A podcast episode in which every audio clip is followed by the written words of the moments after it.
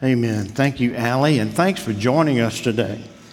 Uh, I, like you, I don't particularly like wearing the mask. Uh, but if it allows us to gather, then I'll wear the mask. And thank you so much. I was telling them earlier uh, why the spike in the sale of masks has gone up. I'm sure the spike in the sale of breath mints is right along with it. But uh, we're grateful to be here, and thank you so much for being part of Get Well. Uh, we are in this sermon series uh, that's dealing with building blocks, thus the Legos that we have on the stage, and we're grateful for all those who created that. We're calling it building blocks in order for us to build our faith, for us to have words, for us to understand what we believe, why we believe, and what we trust as Christians. And so that's what we're dealing with uh, today. Uh, end result that we hope to achieve in Christian circles is called apologetics. Doesn't mean that I'm apologizing for something. It simply means uh, that it's a, a branch of, of Christianity that helps us know that uh, this is a defense. This is, uh, gives us answers of what we believe and why we believe it. Uh, so far in our series, we've talked about absolute truth. What Scripture is, uh, what does it mean to us? Uh, what is your compass north? What helps you make decisions and the decisions that you have in life? Uh, God's Word, absolute truth, helps guide us. Last week, uh, we talked about God the Creator. Uh, do you believe that there's a supreme being, God, who put everything into play uh, and into place? Why do you believe that? Today, we come to uh, this topic of good versus evil. Oh my. This is going to be so easy. Uh, we look at this, and it is going to be something for us just to kind of wade through. So, for today, uh, we're going to just put some questions out on the table. And as we put those questions out on the table, we're going to have to put on our spiritual uh, chest waders. And we're going to have to wade for a little bit. And then we're going to come back and make some application of what does all this mean for us.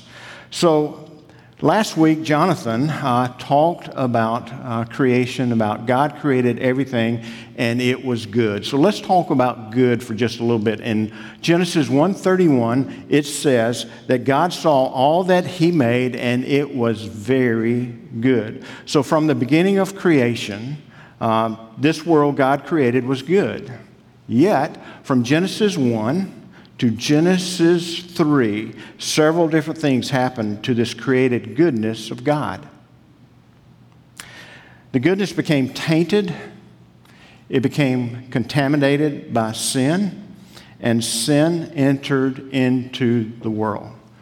Now, hear me on this God did not create sin, but God created human beings and gave them the free will uh, who have the ability to sin. This ability to sin, this free will, included Satan, who's a fallen angel that was once in heaven uh, with God. Uh, you can write this down, read it about it later, but in Isaiah 14 or Ezekiel 28, beginning with verse 12 of either one of those scripture texts of Isaiah 14 or Ezekiel 28, you can read about the fall of Satan from heaven. Satan made a choice uh, to re- rebel against God. Uh, because Satan was prideful, he was beautiful, and he wanted to be God himself. Bottom line, Satan wanted to be worshiped. So the ability to choose, this free will, uh, includes other fallen angels as well. Satan's minions, those who joined with Satan as he wanted to uh, be worshiped. And so they joined with. So you have so far, you have Satan who has free will. You have the minions or his angels that were decided to uh, leave heaven as well. But here's where it really gets interesting for us and the reality of life. If Satan has a free will, if those minions had the free will, that includes you and me as human beings. We too have that free will. As humans, we are born and created to choose our path in this life, but also to choose our relationship with God. Uh, that choice concerning our relationship with God is a yes or no, is no in between. It's not a maybe, uh, it's not a sometime. Uh, it is one or the other, not in between. To be clear, sin that entered this world in Genesis is basically falling short of the glory of God. If we can get it in the basic term of understanding what sin is, it's missing the mark. Uh, you've heard this illustration. If we have a bullseye that's up there and a center mark, and sin is an arrow, uh, that sin, that arrow, misses the target all completely, the bullseye. And it, sin is the, the, the moral law, falling of the moral law of God, His glory, and uh, that's what we have to understand sin is. Uh, now, understanding that God's original creation was contaminated by sin, uh, that leads us to the next obvious question that we won't answer. And that question is why were these beings who, who were created uh, could sin? Why was, were they created with free will? Why didn't God just create human beings uh, that didn't have the ability to sin? If we follow that line of thought and try to answer that question, then it comes to this that if God created us that way, then we can have the idea that we would just be puppets. And God would be the grand puppet master and He would always be controlling us uh, below. And we would have no part in the emotions that we felt or the reaction or also our actions as just being puppets. So that leaves us with only two alternatives that God had concerning creation of human beings and free will. I know we're waiting, so stay with me, okay? Uh, the first is this uh, the only option God had was this that God could either make sin impossible to happen for us as humans, thus being puppets, or secondly, God could make human beings free to choose so they could love their Creator on their own accord. And folks, that is a huge risk, a huge gamble that God took on you and me. That there's no coercion that there is no uh, twisting of an arm, but we would love him back because we would understand how much he loves us. And from the overflow of our heart, we would love God freely. So, good versus evil. Somewhere between Genesis 1 and Genesis 3, Satan fell, sin entered the world, and evil found its way into the world to oppose the goodness of God. That being the case, then let's identify this evil that is trying to rob the goodness of God. At first glance, it might seem that if God created all things, then apparently evil must have been created by God as well, right? We would think that.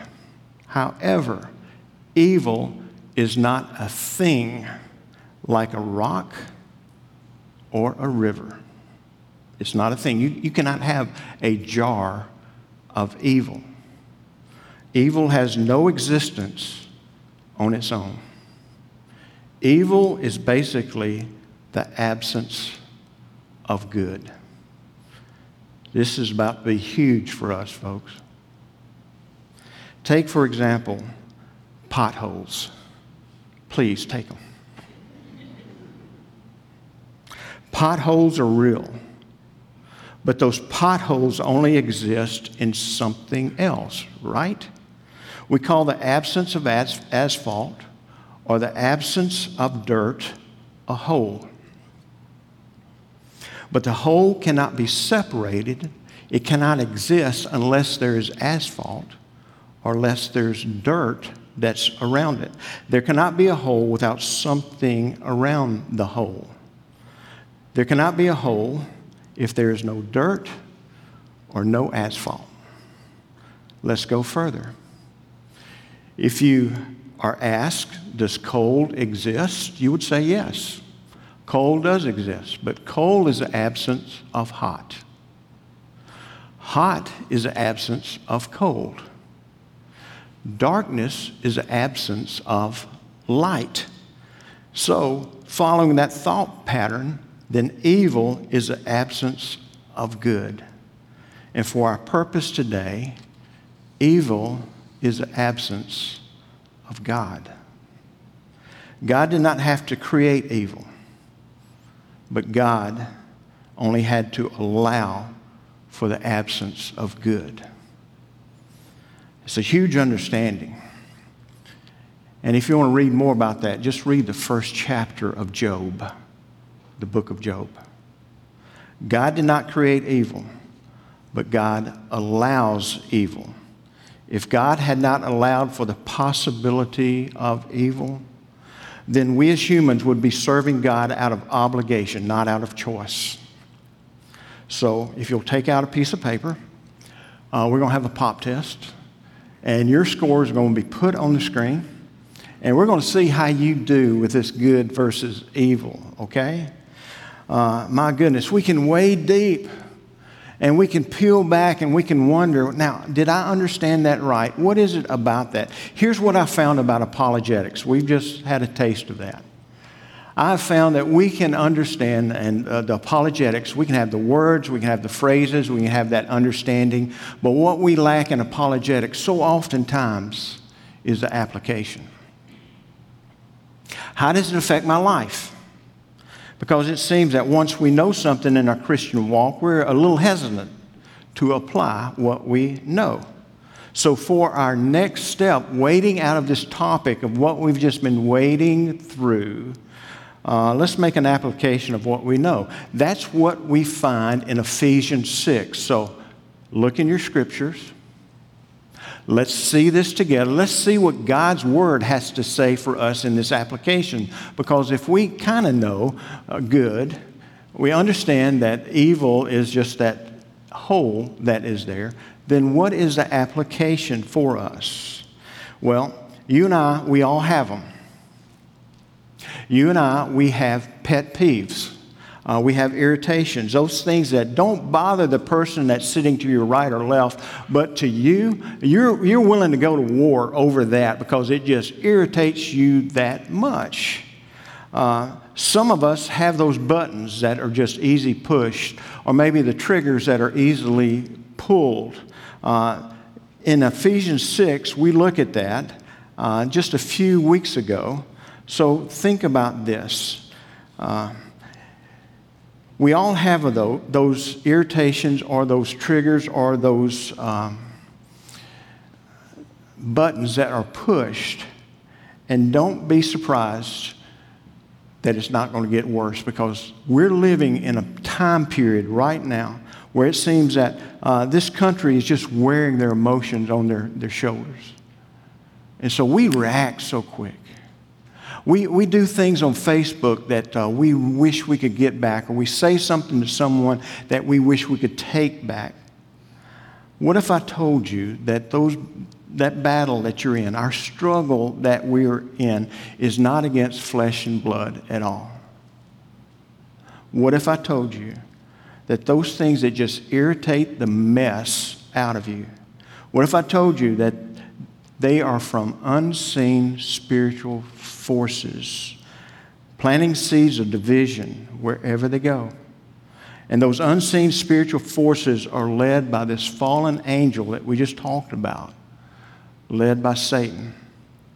Does that seem a little hokey? Does it seem just a little backwoods? Does it seem just a little antiquated? I think there's a couple of extremes that we can find ourselves when it comes to what we believe about Satan. We can be either over here or over there about what we think about Satan and evil, or over here. Uh, Barna Research did a survey. Uh, this may surprise you, may not. Barna Research uh, did a survey And it said that four out of 10 Christians said that they strongly agree that the devil is not a living being, but just a symbol of evil. 40%. Two out of 10 Christians that were interviewed somewhat agreed with that. So, so far, we got 60%. It said that 35% of Christians surveyed, that would be me and you, uh, believe that Satan's a real being. There's another 4%, one exactly sure what they believe. The other side of the pendulum swing is to be so consumed, consumed and have an unhealthy view that gives Satan too much credit, that gives him too much attention, uh, too much focus, and too much mind space as we think about evil in our world. C.S. Lewis said this both spectrums pleases the devil profoundly. The devil's just fine with either one of those spectrums. Too much attention, too little. What does God's word say on this subject? Let's look. Ephesians 6. We begin with verse 10, and it says, Finally, be strong in the Lord and in his mighty power. Uh, we need to pause right there. Maybe we need to write that out, put it on the dash of our truck or on a mirror in our bathroom. It says, finally, be strong in the Lord and in his mighty power. It goes further. Verse 11, put on the full armor of God so that you can take your stand against the devil's schemes. You see it? Here we go. For our struggle, look at this. Our struggle is not against flesh and blood, but against the rulers, against the authorities, against the powers of this dark world, and against the spiritual forces of evil in the heavenly realms. So, what's the application for us with good versus evil? Paul, as he's writing these words, is in prison. Uh, is either in house arrest, uh, arrest or he's in prison, but he's seeing uh, a Roman soldier and he is decked out in his armor. And so he begins to give us these words that we're going to look at uh, for us in the application part. Because Paul writes, Our struggles are not against flesh and blood. Folks, that means for you and for me, our struggle is not against bad genetics. It is not against bad science, poor education. It is not against race relations. It is not against subpar work uh, environment, corrupt government, it is not against the person that's working with you in the cubicle next to you. That is not where your, um, your struggle is. They play a part, yes. But Paul is reminding us that the battle we find ourselves fighting is the one that is fought in the spiritual realm.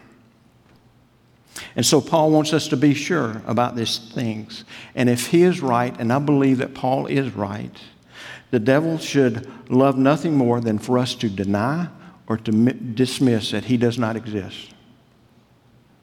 As we look at what Paul's words write to us, they're spiritual truths. I want to lift them up for you, your application. Uh, for this good versus evil. The spiritual truth that we should, and here's the first application, is that we should prepare for the prowler. Peter, one of the disciples of Jesus, wrote in 1 Peter 5, verse 8, these words, it's on the screen. Be self controlled and alert.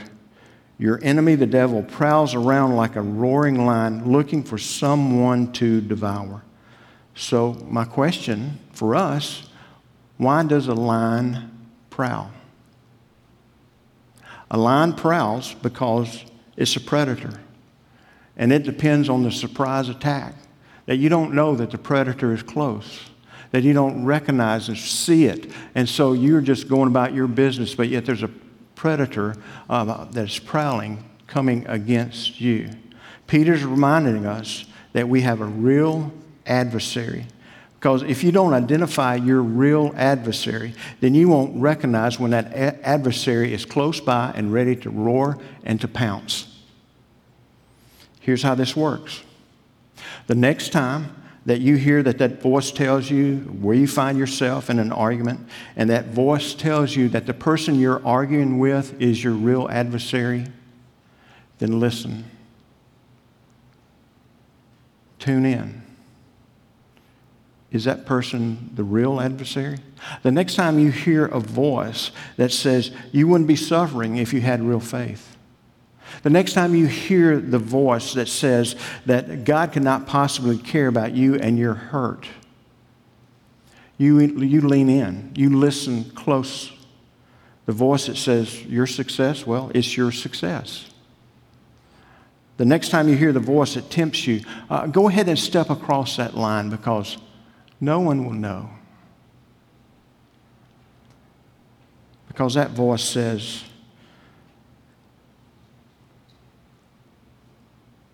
you just need to listen. You need to listen, and if you do, you will recognize the prowler and listen for his roar. Just peel back the curtain. You will see the schemer. He's a divider. He will give you a grudge that you can carry for year after year after year. But behind the argument, behind the divide, you will find that there's Satan and evil, and they're scheming, manipulating. They're laughing at the antics to destroy you. Satan's goal is not just to wound you, not just to hurt you, but it's to devour you. Jesus called him the father of lies. Here's what Jesus did a good example for us to follow. Because he was talking to his disciples and he was telling them about the imminent pathway that he was taking toward his death. And those followers said, No way. We don't want that to happen. And Peter spoke up and rebukes Jesus. And what did Jesus do? He said, Get behind me, Satan. He realized that his enemy was not Peter.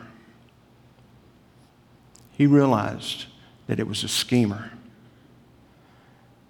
The spiritual truth for us in the application is prepare for the prowler, but also there's another spiritual truth that we find, and it says just get ready for the battle. Don't pretend that the battle's not there. Don't pretend that you won't, it won't affect you. Just prepare. Paul says, put on the full armor of God. Why? So we can stand against the schemes of the devil. Uh, he's scheming against you. Satan knows your weakness. He knows uh, the buttons he can push. He knows the easy way to get you to fall. And he's got a game plan in order to devour you. And if that is so, then we need we need something in order a strategy to counter all of what he gives to us. Paul reminds us we can be protected Paul reminds us that this spiritual battle, we need spiritual armor. How protected are you? Paul gives a list. It's in Ephesians 6, the belt of truth. Because truth always casts out the lies that Satan brings against us. Uh, the breastplate of righteousness, because it protects uh, the, the major organs of a frontal attack, especially your heart. It talks about the shoes of peace, uh, part of our armor. It talks about the shield of faith. Uh, faith, why? So it can extinguish the fiery darts that come against us. It says the helmet of salvation, so we can remember uh, that there is nothing that can separate us from the love of God. Let me ask you this question How protected are you? Let me ask it another way. Parents, grandparents, if your children and your grandchildren could only wear the armor that you choose to wear now, how protected would your children or grandchildren be? Because here's the thing the things this protection uh, in life's everyday battle, uh, they are caught. They're not taught.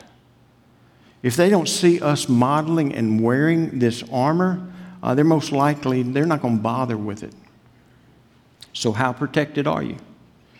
Uh, we've been given everything we need for this battle. We've been given everything we need in Jesus Christ.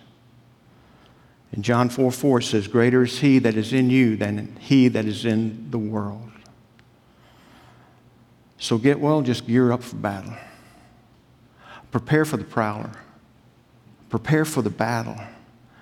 But also know that Paul lists just three weapons for us to use, for us to be engaged in this battle. They are offensive weapons. What's the first one? The first one we find in Ephesians 6, verse 18, it says, Pray in the Spirit on all occasions with all kind of prayers and requests. I began 2020, I'm so glad I did with all that's gone on, uh, with reading more about prayer. I didn't want to just read about prayer, but I wanted to be devoted to prayer. And I've read some wonderful books on prayer, none more so that impacted my life than the book that you see on the screen. It's written by Craig Groeschel. And the title of it's Dangerous Prayers because Groeschel talked about how in his own life he needed to evaluate his prayer life. And he said he found that he was just praying lame, safe prayers. And as he looked at that, he said, That's not what prayer is all about. So much of the time, we just pray such lukewarm kind of prayers, he says, asking God to maybe bless our food or to be with us for traveling mercies or, or be with us today. Prayer, uh, the gift that God gave us, is a weapon for offense. It puts Satan on his heels. Prayer should not be safe, but should be courageous. It should be bold, dangerous, understanding the power of the one that we're praying to. Prayer should not be safe, but it should be daring. It should be faith filled. It should be miracle believing, life changing, world transforming prayers. Another spiritual weapon that we find uh, is something you just did, and that's worship. When you place God on the throne, which, by the way, is what worship is, it was something that Satan was not able to do. You resist the devil. And when you resist the devil by putting God on the throne, Satan has to flee. So we have prayer, offensive. Uh, we have worship but we have the word as well god's word god calls it paul calls it the sword of the spirit jesus used the word of god as weapons against evil jesus is using this powerful weapon of scripture that's why it's so important for us to understand the promises of god so we can make the application in our life it's given to us to fight this battle here's the point Every spiritual weapon that Jesus had, we have. Every spiritual weapon that Paul lists in Ephesians 6, we have. Good versus evil. Does it just seem like evil is winning these days? Does it seem like uh, it's just running up the score? Uh, do you feel like you're overwhelmed, that you're just weary, and you're asking, what's next? You look at Revelation 12 12, it says, Satan is filled with fury because he knows his time is short.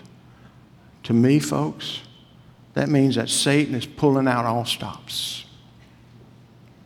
And because all stops are being pulled out, we may feel like Kyle did. Kyle is a 15 year old who wrote a poem and uh, it's going to be on the screen. We're going to read it, but see if you agree. Here's Kyle's poem God doesn't love me. You can't force me to believe God is good. This is the one truth in life. This world is a product of change. How can I believe that God will use my life? I know with certainty that God has left me. Never again will I say that Christ is risen from the dead. I now know more than ever in my life that man can save himself. We must realize that it is ignorant to think God answers prayers. Christians declare that without God, this world would fall into darkness. This world can and will meet my needs. It is a lie to say that God has always been there for me. I now realize that no matter what I do, the truth is, He doesn't love me. How can I presume that God is good? We're going to leave that poem up just for a minute because so much of what we go through in this life seems to be just like that poem. All we see and experience is just right here. And it just seems like evil is winning. And we wonder, where is God? However, if we flip the script, if we trusted God and His love, His faithfulness, if we trusted by faith that He is in control, what would life be like if we just didn't see the evil, but if we saw the bigger picture of God's goodness? Then the poem would read like this God is good. How can I presume that He doesn't love me?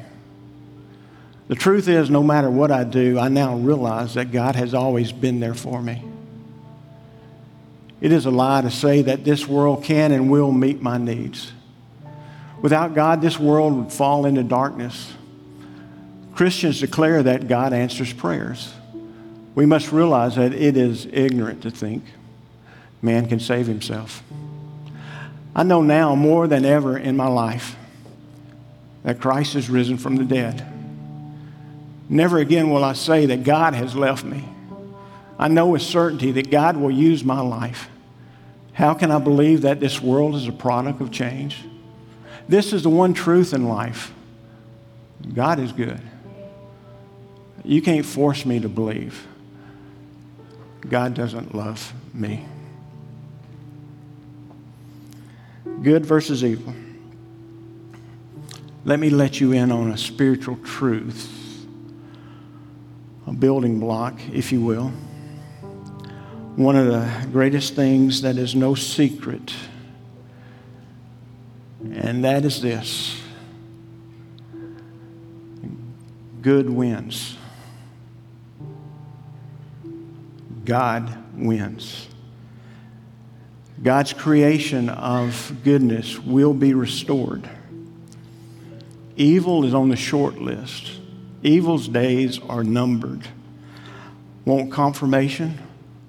Then just read Revelation 22 1 through 6. For there it says that there will be no more night, and the Lord God will give them light, and they will reign forever and ever. And that includes us as well. As I sat in my office this week, I had an email that came from Tony Evans. And here's what Tony Evans said. Whatever is going wrong in your life will not have the last word.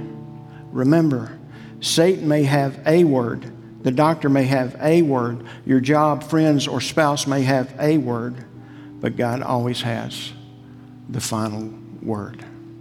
Let's pray together. Lord, here it is. It's a lot. But we thank you for loving us through even the times that we can't understand it all. Uh, we need your ever present help. Uh, we need a vision of who you are and where you are. Uh, we hold on with tenacity, understanding uh, the real story that you have defeated evil, and it's only a matter of time.